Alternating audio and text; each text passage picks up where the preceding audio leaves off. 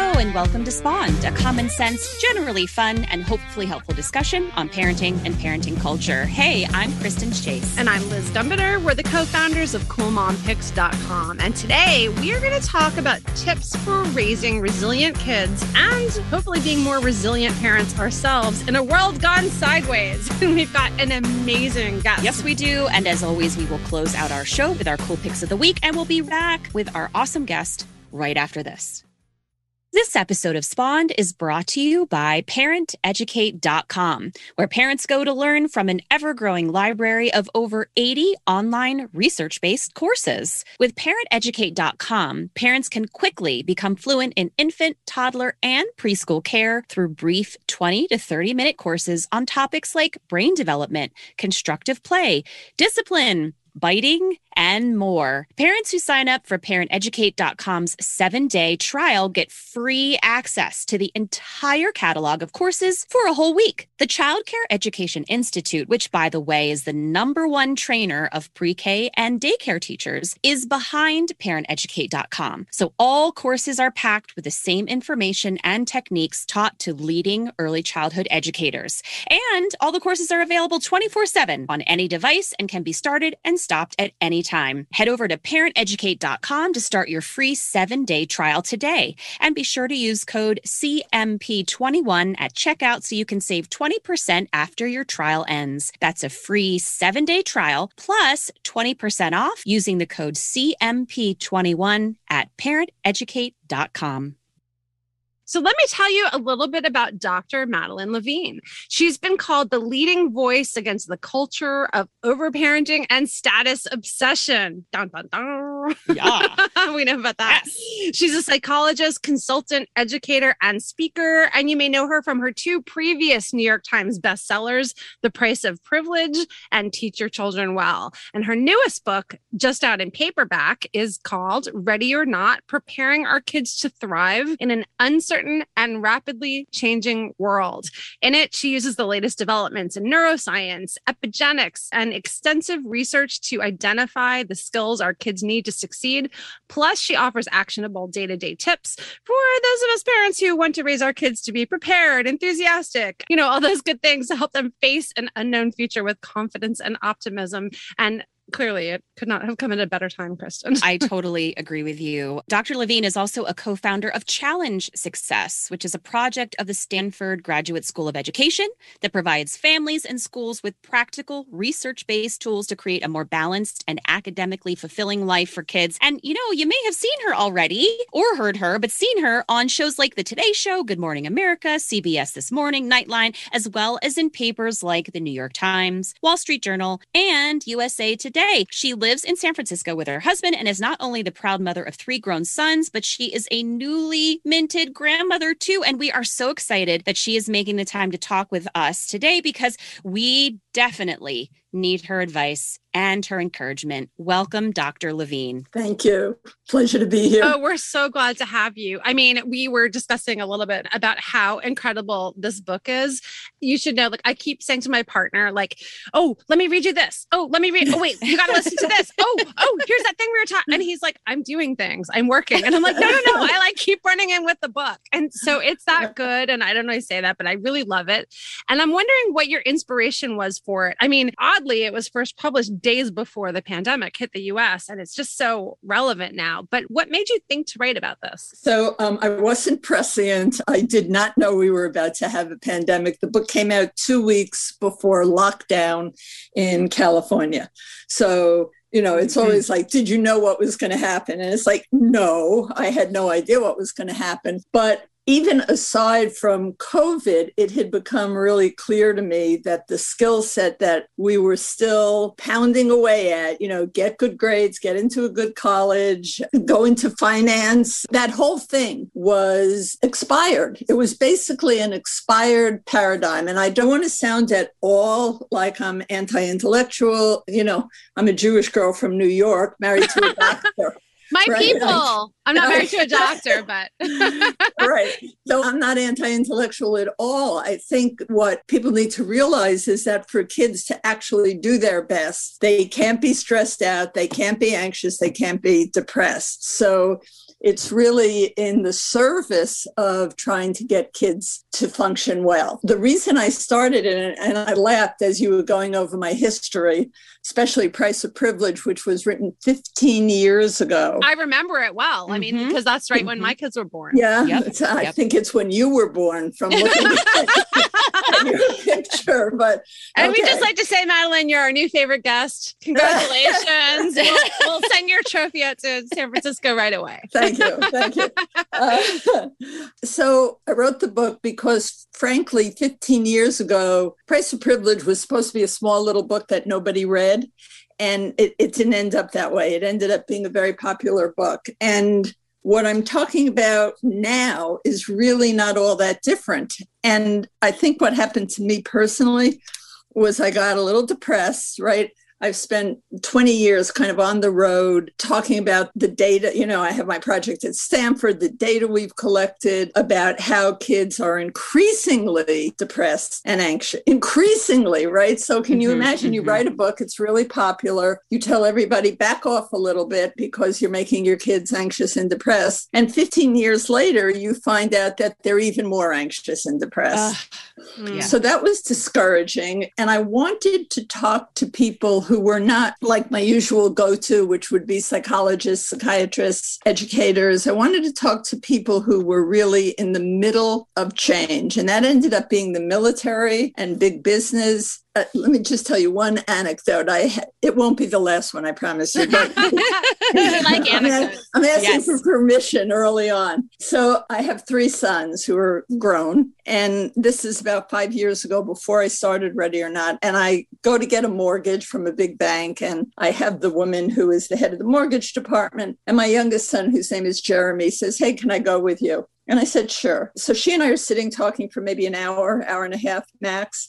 And Jeremy's just being who he is, which is um, like a really kind, sensitive person. Over the course of this hour, he says to me twice, Ma, I think the meter's running out. Can I put a quarter in for you? Sure, go ahead. Thank you. Um, and you can tell my voice is always scratchy. So at one point he says, I saw there was tea out there was some honey. Can I get you a cup of tea? And then he turns to the head of the mortgage department and said, Would you like one? Wow. he does that. She and I finish our conversation. I get my mortgage. She turns to my son and says, I want to hire you. You have a job here. Oh my gosh. And yeah, well, it was, oh my God, at the moment. So, so here's the point of it that she knew nothing about him, not if he mm-hmm. was in college, not if he was interested in banking, nothing. So, of course, I was, you know, sort of like taken aback. And I said, That's interesting. Tell me what made you offer him a job. He's not a banking person. And she said, I can teach him all of that. I can't teach him to be the kind of person he is. Mm. And he's the guy I want sitting next to me in the office, which he ended up being. oh my gosh. And by the way, he hated banking so much that he's now a lawyer. But that's not the point. The point was that it made incredibly real to me what all these people were saying about I don't care what college you went to. I don't care if you're Phi Beta Kappa or not. I want to know that you have the capacity to work with other people, Mhm, to be mhm. empathic, to be flexible. And out of that, I decided to write this book. Ugh. So- Oh my gosh. Okay, I have to jump in with a quick anecdote. So, my dad, who's been an executive recruiter for years in advertising, Uh-huh. and he wrote a blog for a long time about, you know, some of his stories over the years. And one of his most controversial and popular posts was never bring coffee on an interview. And he talked specifically about how rude it is to show up with like a Starbucks cup in your hand on an interview Mhm. because maybe the person you're interviewing with has just made a fresh pot of coffee just for you at eight in the morning and then you come in with your own. Or at minimum at least you should call the person and say i'm stopping at starbucks. Can i get you one also? Right. and a lot of younger people were really angry. This is ridiculous. This is old fashioned this is stupid. Well it turns out he had plenty of hr people level and senior hirers say to him, actually, this is something that's bothered me. Like it made me yes. think the person was selfish or didn't think about us. So you just gave him validation. I'm so excited to tell him. Please tell him. Yeah. You know, I, I end up using a whole bunch of words in the book like decent and just like old fashioned words, but they matter. I think they matter. Oh, they really do. And uh, not to follow up with yet another anecdote, can you tell? Me? I like your anecdote. Madeline, this is your crowd. We are anecdotal here. Plus, you know, we've all been stuck more or less at home for a while. Yeah, so we're, so we're just like, yeah, it's almost two years. Yeah, exactly. Well, you know, I have I have four kids. My middle two, I have a 14 year old and a 12 year old. They're both in the same school for the first time. And mm-hmm. I wouldn't necessarily call them competitive, but my son, who's 14, is very high achieving, very well liked, right? And my 12 year old, who is also actually very high achieving and very well liked, was talking to me about feeling anxious about going to the same school, sure. feeling like she was going to compete with her brother, that people were going to hold her to that standard. You know, he's so smart, he gets everything very quickly, which he does more quickly than she does in some ways. And I said, you know, that's not the only kind of smart. That's not the only kind of intelligent. I mean, it's great mm-hmm. that your brother could zip through math, but I was like, you bring people together. Mm-hmm. You make your friends all feel welcome. You talk mm-hmm. to the kids who don't have any friends and you sit with them at lunch. You know when people are upset. You feel people's pain. You're so empathic. I was like, oh, those things so are so valuable. They are so needed. And we can't feel as though our worth is only based on our SAT scores. I'm talking about college, of course, but our SAT scores or our grades. There is so much more to who we are. And what you said, and also the book itself really made me think of that. So I just wanted to share and I wanted to ask, right? Because what is fascinating to me is that you spoke to academics, military leaders, CEOs, mm-hmm. scientists, futurists. You talked to all these people, and they were saying, we like to see these things. We like right. to see curiosity, creativity, flexibility. Right. But those those qualities or skills or traits, however we want to describe them, are often put down. Right. You know, they're soft skills. And, you know, we see men in particular, not all men, but it's it seems to lean that way, right? It's like you need computer coding and investment knowledge, right? Like creativity, thinking outside the box. So can you talk more about that? Because you really saw these leaders saying, this is what we want. Right. So in the book, I have quotes from the head of hiring at LinkedIn, you know, from the places that people think they want their children to work at, all saying the same thing the technical part of most jobs, not all jobs, of most jobs can be taught. What can't be taught by the time somebody is 21, graduated from college, and looking for a job is I refuse to call them soft skills because I think they're just as hard to master as mm-hmm. calculus. And for your daughter, one of the things that I used to say to my kids all the time, they'd come home and say, so and so is so smart. And I'd say, smart in what way? Mm-hmm. And that became sort of a touchstone for understanding that there were all different kinds of smart. So mm-hmm. Mm-hmm. after a while, it wasn't he's so smart because he's got A in social studies or whatever. It was like, think about in what way somebody's smart. And the notion that being a, sensitive person is not valued, here's my experience with that. I'm at a, I forget where I was, somewhere in the country. And somebody raises their hand and says to me, you know, basically, yeah, yeah, yeah, I'm hearing what you say, but my daughter, and he describes the gal just like your daughter. He says, my daughter, she talks a lot. Her friends love her. She figures out what they're going to do. She knows what their problems are. She's got advice and solutions and guidance. It's all about talking and being empathic. He says to me, What in the world can she do with that when she graduates? Oh my gosh. we just want real jerks out there in the world, frankly. Like, well, it, wow. It was, it was, so, funny to ask that question of a psychologist, you know. So I get to look at him and say, oh, I don't know what she could do. Maybe she could be a psychologist.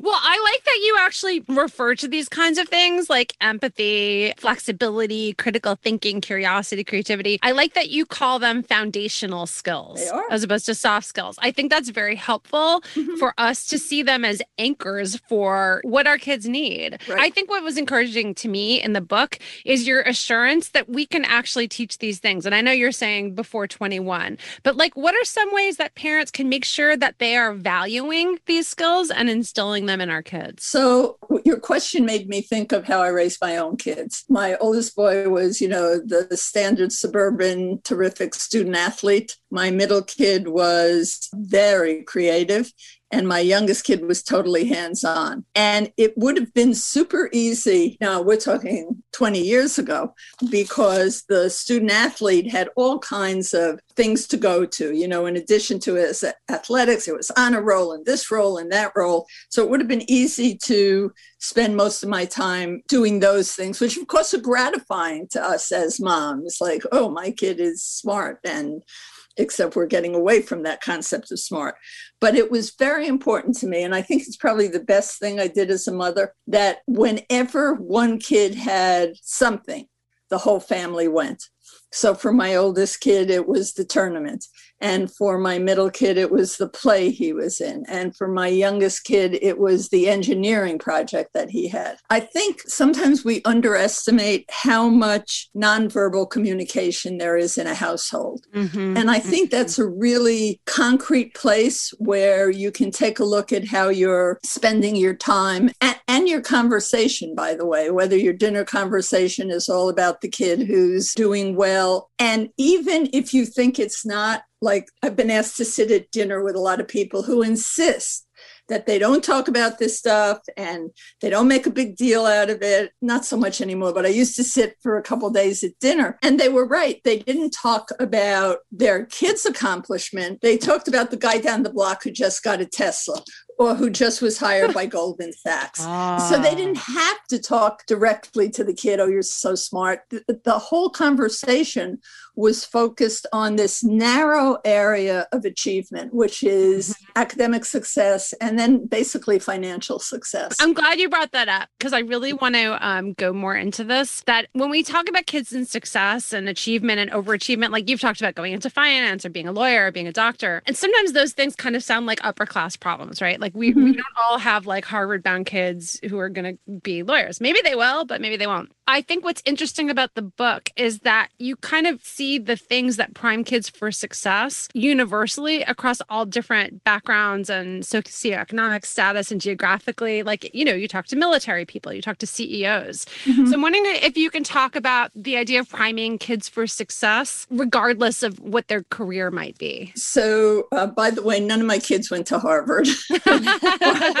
Just to be clear about that. And it's an important point in passing, which is two of my kids are lawyers, one's in the arts. They didn't go to Harvard or Yale or Princeton. Our research is does it make a difference? Maybe a little bit, nowhere near the difference that people assume that that makes and mm-hmm. and that's mm-hmm. such an important point because if you're sacrificing your kids mental health and by the way we'll talk about that in a minute why i think this is tied to mental health mm-hmm. but if you're sacrificing your kids mental health to get them wherever you think is the most competitive place it doesn't matter what they end up doing they're not a good partner they're not happy in their own skin they don't feel they made their own choices about life so this idea of, you know, you get into Harvard at any cost. I had a patient, and this is an example of why I think it's tied to mental health. A young man who was taking advanced calculus, not calculus, advanced calculus. And his father was graphing his grades on a daily basis. Oh, goodness. So wow. right. This kid is 18 in advanced calculus, and his father doesn't trust him to keep track of his own grades. And why did I see the kid? He ended up with what we call trichotillomania. He yes. was pulling out all his eyebrows and his oh, hair wow. and his eyelashes, which is tied to anxiety. That's an example of I'm sure that kid got in somewhere very prestigious, but what was the cost? And and we just saw that with that varsity blues scandal where people paid half a million dollars, a million dollars to get their kids into schools. I mean, there are so many issues around integrity and morals and mental health and what's valued. And the reason I went to the military and specifically to the Navy SEALs, I was trying to think who would be the most resilient people in the world. Well, right. Navy SEALs would be one of them. The other group that's pretty darn resilient are immigrants. Mm. When you were talking earlier about, you know, yes. is this upper middle middle class. Some of it is, I mean, for kids in absolute poverty with no resources, they have other fish to fry. There are other issues, structural and institutional issues. But it's not just upper middle class kids. You see the same thing in immigrant families, you see the same thing in working class families. So I just want to clarify that because at Challenge Success, we started out almost exclusively with public schools, but they were public private schools. Mm-hmm. And now it's not like that anymore. We are half public schools where the majority of kids are on assistance. Mm. So the basic structure of you learn better when you're not messed up.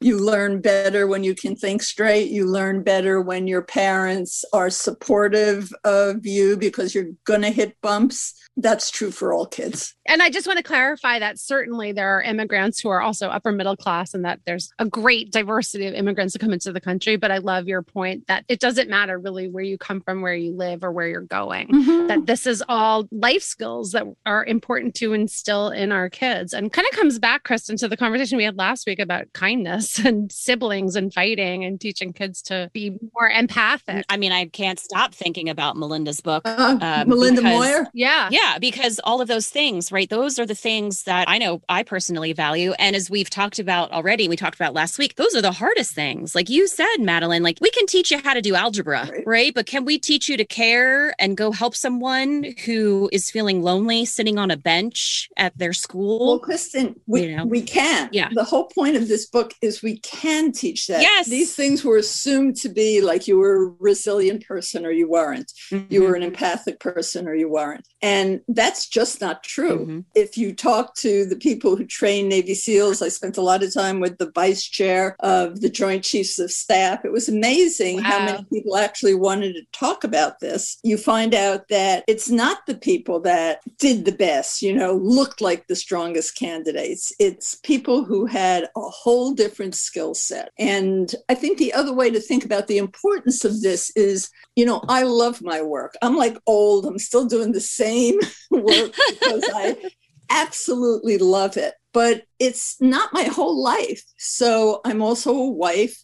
I'm also a friend. I'm also a daughter. I'm also a mother. Now I'm a grandmother so this entire focus on cultivating skills for your work life that's fine but it's just like a piece of what life hopefully looks like for you because you're in relationships and you have other interests and it's not just about getting high grades it's about having good relationships. And we model that too i think for our kids absolutely right? When our kids see us being a good friend being a good partner enjoying our own you know soft fascination hobbies enjoying puzzles or taking another language. They see that we are well rounded individuals with interests and hobbies and passions. That right. sets a good example for our kids. And actually, let's talk a little bit about that because I think you know you, you go in your chapter, your brain on uncertainty, which really addresses some of the parental struggles that we all are facing. You know, mm-hmm. parents are saying things like, I know my kids need to eat more, sleep more, be on their phone less. I can't seem to help them make the change. I believe that that there is something about setting an example yourself and you know taking a look in the mirror and saying am i modeling especially for young kids but even for older kids too am i doing that as well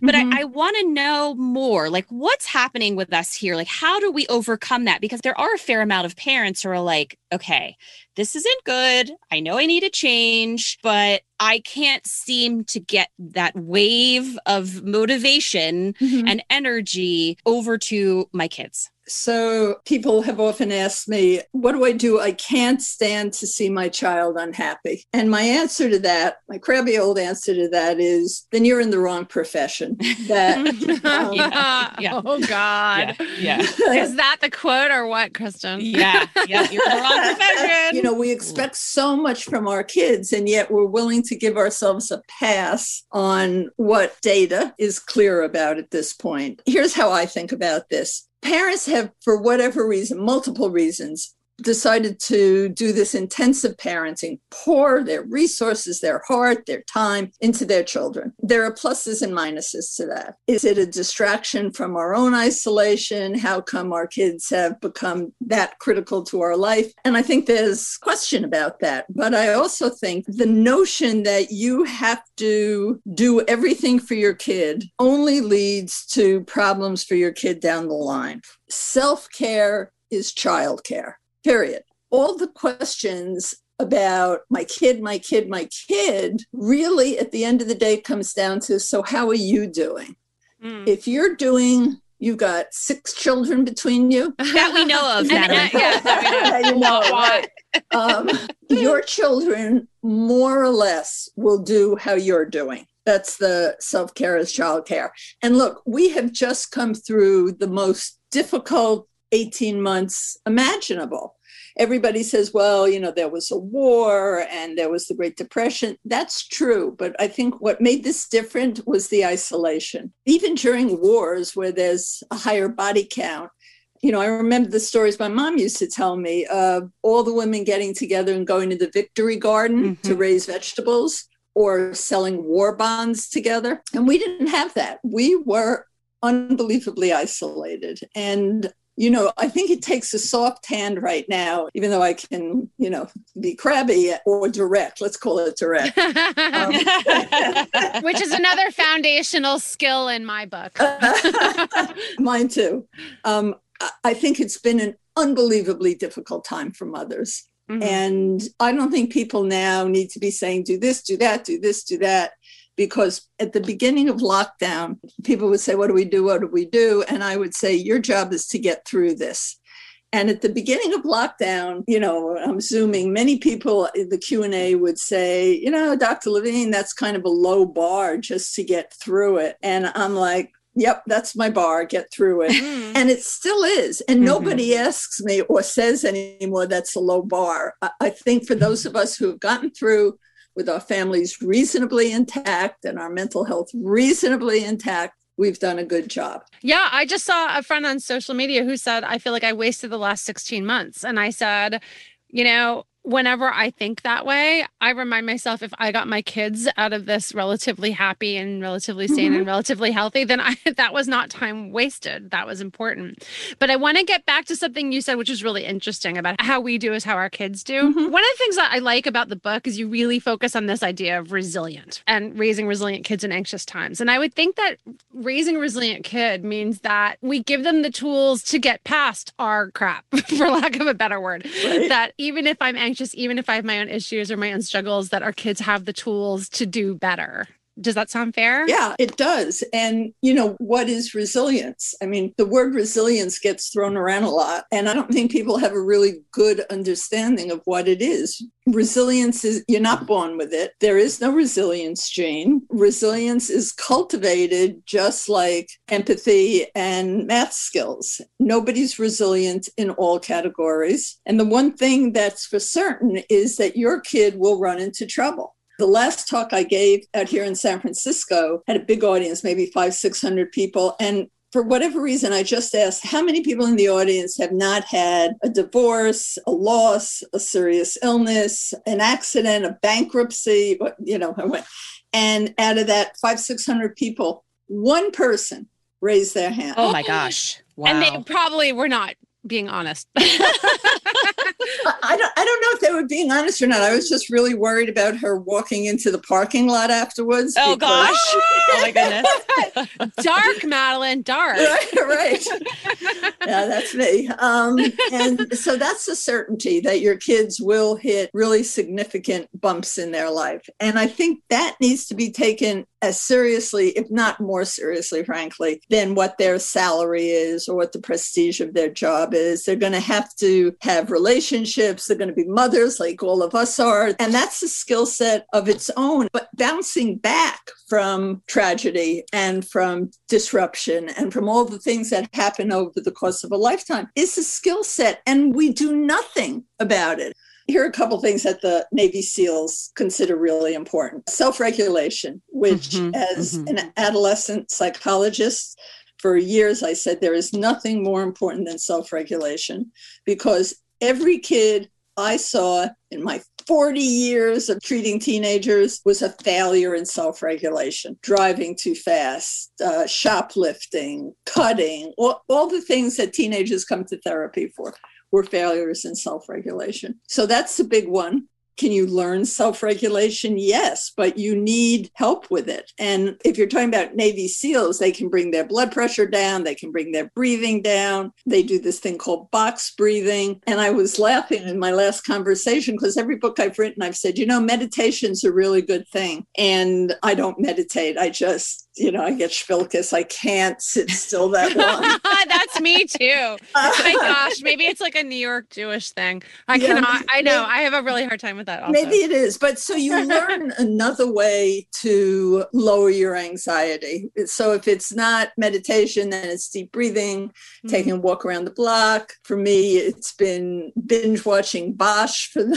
for the last few weeks you find some way to bring yourself down. That's the first thing that the SEALs talk about. They also talk about flexibility, right? You land and you're supposed to capture bin Laden, and the other helicopter crashes. You can't panic. What are you going to do next? And I think mm. the most important thing for kids, for all of us, in this period of time has been find the places where you have a little bit of control because you know you, mentioned that chapter in the book. Your brain is a prediction machine. That's all it wants to do is predict. And if you think about the course of a day. You know when your kids get up, you know what they like for breakfast, you know who's going to be slow getting out of the house, you know where to take them to school, you know where to get your groceries. And imagine if you didn't know any of that, if every one of those things was unknown, you know, you'd go crazy, but basically you wouldn't be able to do anything. And that's why I say the brain likes prediction. So you have a little bandwidth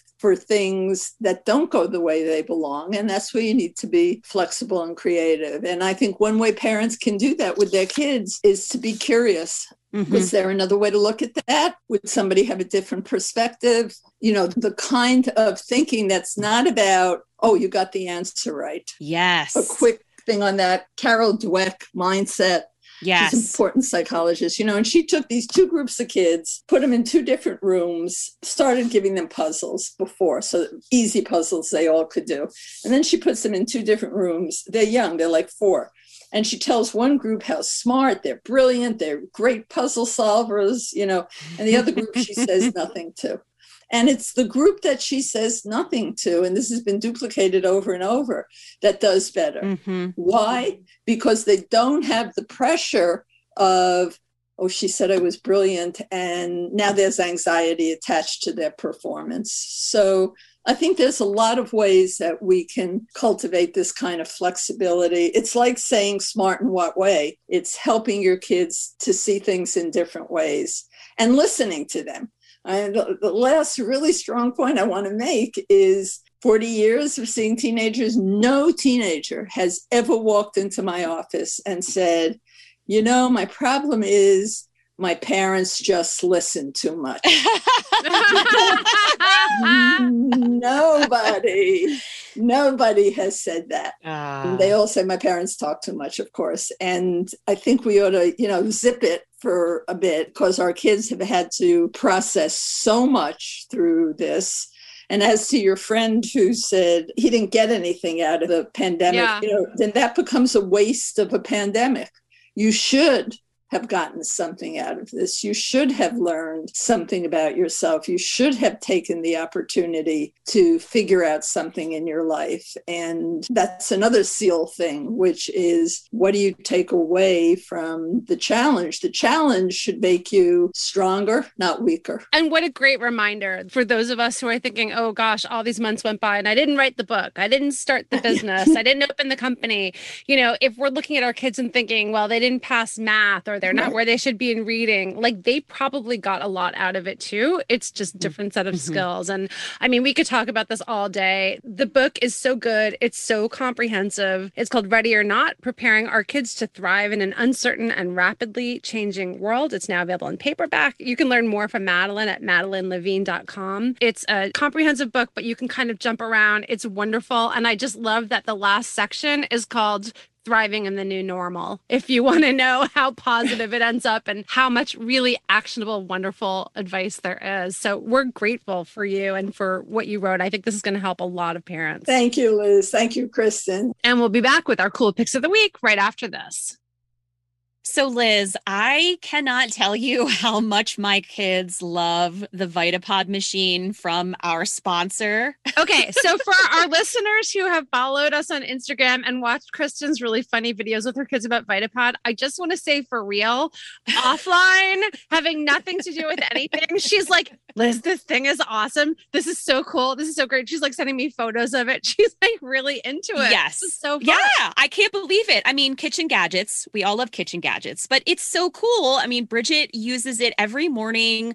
She makes herself a delicious, like, hydration drink and gets started with her online school, and she really likes it. And if people haven't seen the Vitapod machine, you can head over, obviously, to our Instagram or our Facebook. But what it is, it's this cool machine that makes tasty drinks full of vitamins and nutrients, like with just a simple recyclable pod, right? So it's, It's kind of like the pod coffee maker type machines meets like the water filtration slash bubbly soda machines in a way, right? Like you can Yeah. make individual drinks. exactly right. No bubbly water, although Right, maybe not maybe that's water. something they'll do at some point. But yeah, it's it's totally a water filter, and then you pop this pod in, and it makes really tasty drinks. And so what's interesting, right, is these pods were formulated by human health scientists. So they've got your health in mind. None of them contain sugar. So actually, I'll be honest, that's why I'm totally fine with Bridget making these every day. I know she's getting hydrated. For some reason, my kids, it's tough to get them to drink water. So this is great. I have that too. I'm always telling Sage, like, she'll be like, I'm not feeling great. And I'll be like, Did you drink anything today? And she'll be like, Uh, but like, they think water is boring. And I know there's some people who are like, Well, just drink more water. But like, you know, Yeah. some kids will not drink if it's not water. And I don't want to give her like sports drinks all the time or like juice Right, all the time. right. But even if she can just put a lemon or put some flavor or something in it, it feels like a drink and not like water. I agree with you completely. And so the only pod that actually has sugar is their sports pod, right? Because you actually need sugar to help Yes. aid recovery. But they have an energy one. It works. Just saying. Yeah. Are you on that now? I am not. Are you speaking at three times speed? yeah, I know. No, I am not on it now. I actually like the hydrate myself. And they have a great offer for our Spawn listeners. So if you go to vitapodworld.com, that's V I T A podworld.com, you can use the code CMP10. You can get $10 off your own machine or a starter kit. So seriously, just check it out. I have to say, I am pleasantly surprised at how much my kids are using it. And it takes up a little space, but we are loving it. It's vitapodworld.com. Use CMP10 for $10 off your own Vitapod machine or the starter kit. It really is very cool. I may use our code and get one for myself. Why not? Well, it's time for, Cool picks of the week. Cool picks of the week. and you are our guest. You get to go first. So we can't wait to hear what you've got. Okay, well, so my cool tip is Nandi Bushell. She's the 11 year old who drummed with the Foo Fighters Yeah. Oh, in yes. California. You got to watch it. You know, I was going to say like Amanda Gorman because I was so impressed with her, but this gal is 11. You know, the Foo Fighters launched a new album last year, and one of their big hits from it is called Waiting on a War. And my daughter is the lead in the video. You're kidding. so we love all Foo Fighters things around Yes, we do. We are big Foo Fighters fans. I, I struck it rich. I didn't know that. You must be so excited. Oh yeah, it's pretty cool. I mean, she doesn't get it. She's like whatever Gen X mom, but but she's like the little girl in the hoodie walking through the post-apocalyptic landscape. But Nandi Oh. Bushell is amazing. I'm so Mhm. glad you brought her up. Like she gives me joy every time I watch her, and what a great reminder. I love that. And I just want to add into it that the reason it's so cool to me is she's 11 and we act like kids are so fragile and need so much help and are so helpless to do stuff. And then you see an 11 year old kid who could do that. Yes. And by the way, we should direct you to Pepper Persley, who we had on our show Mm. recently. Uh-huh. Another young woman about the same age who is now actually calling WNBA games. She's so into Wow. sports and so well spoken and knowledgeable and charismatic. It's like I I love seeing what these like preteens are doing. It's pretty. It is Yeah. amazing. Well, what about you, Liz? What's your cool pick of the week? Okay, so speaking of things that give me joy, let's Okay. talk coffee for a minute. Okay. So I'm like cold brew obsessed, and it's really expensive. Yes, it is. like when you get it at Starbucks or wherever. And I love supporting our local coffee places. So I go there as much as possible. However, because I love cold brew so much, a couple years ago for I think for my birthday, John got me the best ever cold brew maker. And he spent all this time researching like through Wirecutter and cross-referencing like oh. Amazon reviews and like and I opened the box and there's like this giant mason jar looking thing. And I have a weird aversion to mason jars for some reason. yeah, you do. That is a known thing. You don't like it. Yeah, I don't. I don't know why. It's really weird. And the company is called like Country Line Kitchen Store or something like that. And I was like, what the heck is, why would you give me this? Let me tell you guys, it is awesome. It is All fantastic. It's this really simple giant cold brew maker with a filter.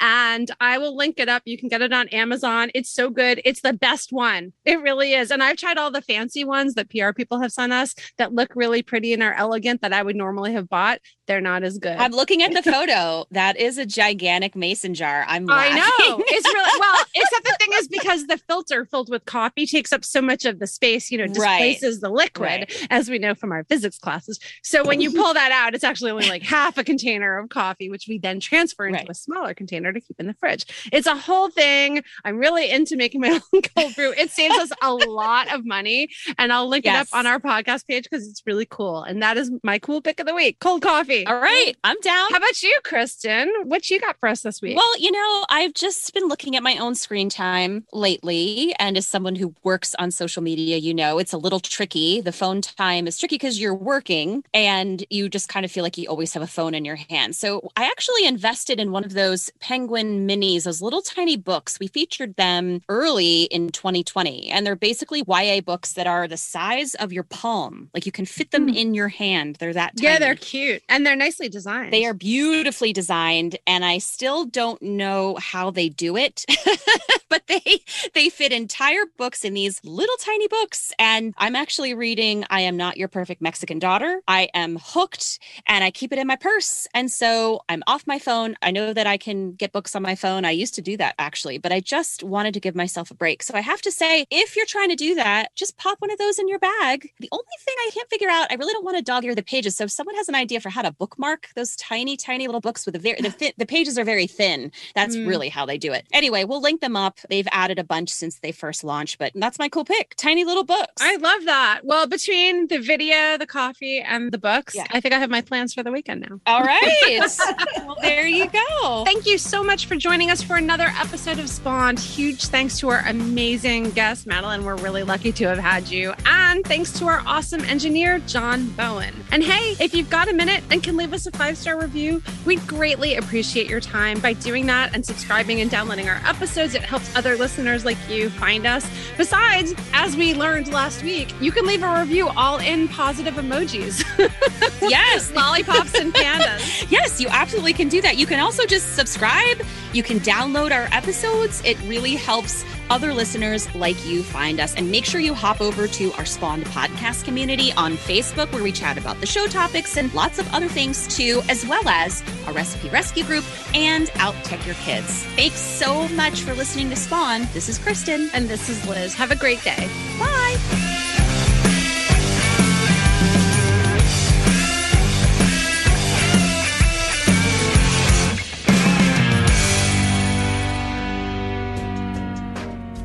Hey, this is a little Spawned Extra brought to you by Entangled Publishing. Author Robin Bielman is chatting with me today. Her book, Written for You, just came out a couple of weeks ago.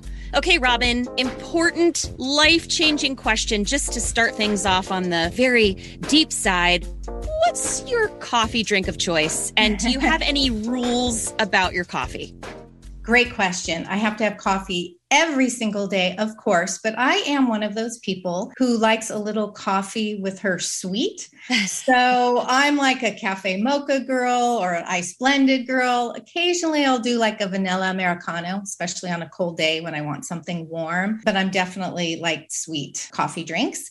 And there are no rules for me. I definitely have one every morning, need my coffee fix to get me through the day, but I'll often like meet a friend even late in the afternoon for coffee. I love it any time of day. It doesn't really affect me, the caffeine anyway, too much. I think I'm immune to it at this point. So I love it all day. Cam Radcliffe is the best name ever. And by the way, it is a total hot guy name. Just, I don't know, Cam Radcliffe. So where do you find the names of your characters? Thank you so much. I love his name too. And naming characters actually can be really hard. I'll find names like in the opening credits of TV shows or movies, and then I'll jot them down, or in magazine articles, or I'll overhear a name that I really like. And then probably one of my favorite websites is the top 100 or 1000 baby names. And I will scroll through that list constantly, just trying to find just the right name for my characters because it's definitely not easy, you know, and it has to be the right name for that character. So I might find a name that I love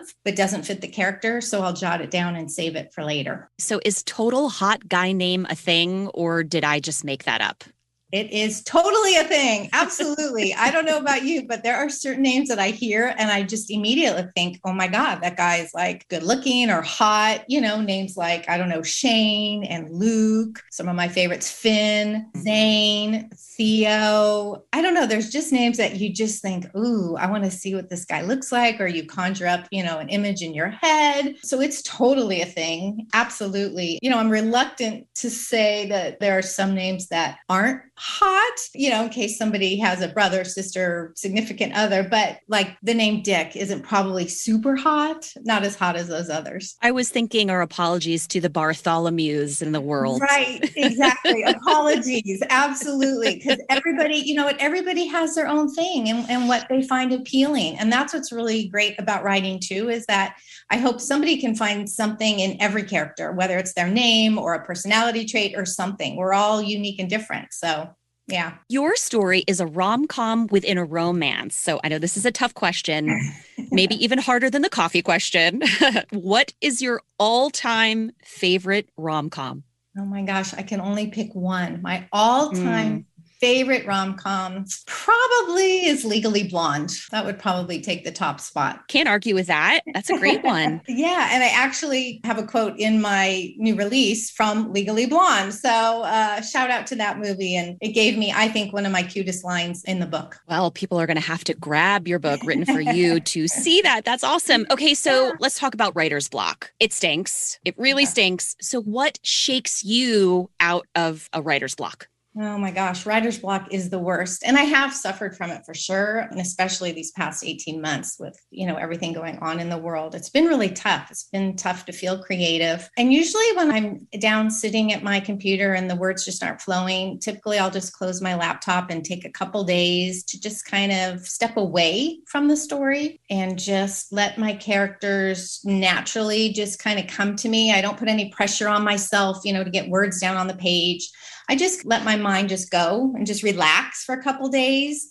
And then usually I'm able to get back on track if that doesn't work, then I'll usually reach out to a writer friend. I'm so blessed and lucky to have a really great group of writer pals, and they always know like exactly what my problem is or how to help me fix it and give really great suggestions that get me excited to sit back down and write again. So, you have been quoted as saying that you love writing romances that put a smile on the reader's face. I kind of want to know what's the formula. So, is it more sweet than sexy or more sexy than sweet? I think the formula probably is more sweet than sexy with a side of humor. You know, sometimes when I'm writing, I crack myself up. I have no idea if I crack anyone else up, but I figure if I'm cracking myself up, maybe someone else will find it humorous. And basically, I just hope that writing characters who feel real and who readers can root for, then that will have them smiling. And at least, especially at the end of the book, when my hero and heroine always get their happily ever after. For more great books, you can head over to entangledpublishing.com. Make sure you're following Robin on Instagram. She's Robin underscore Bielman. That's B I E L M A N. And grab your copy of Robin's new book, Written for You, right now at Amazon.com.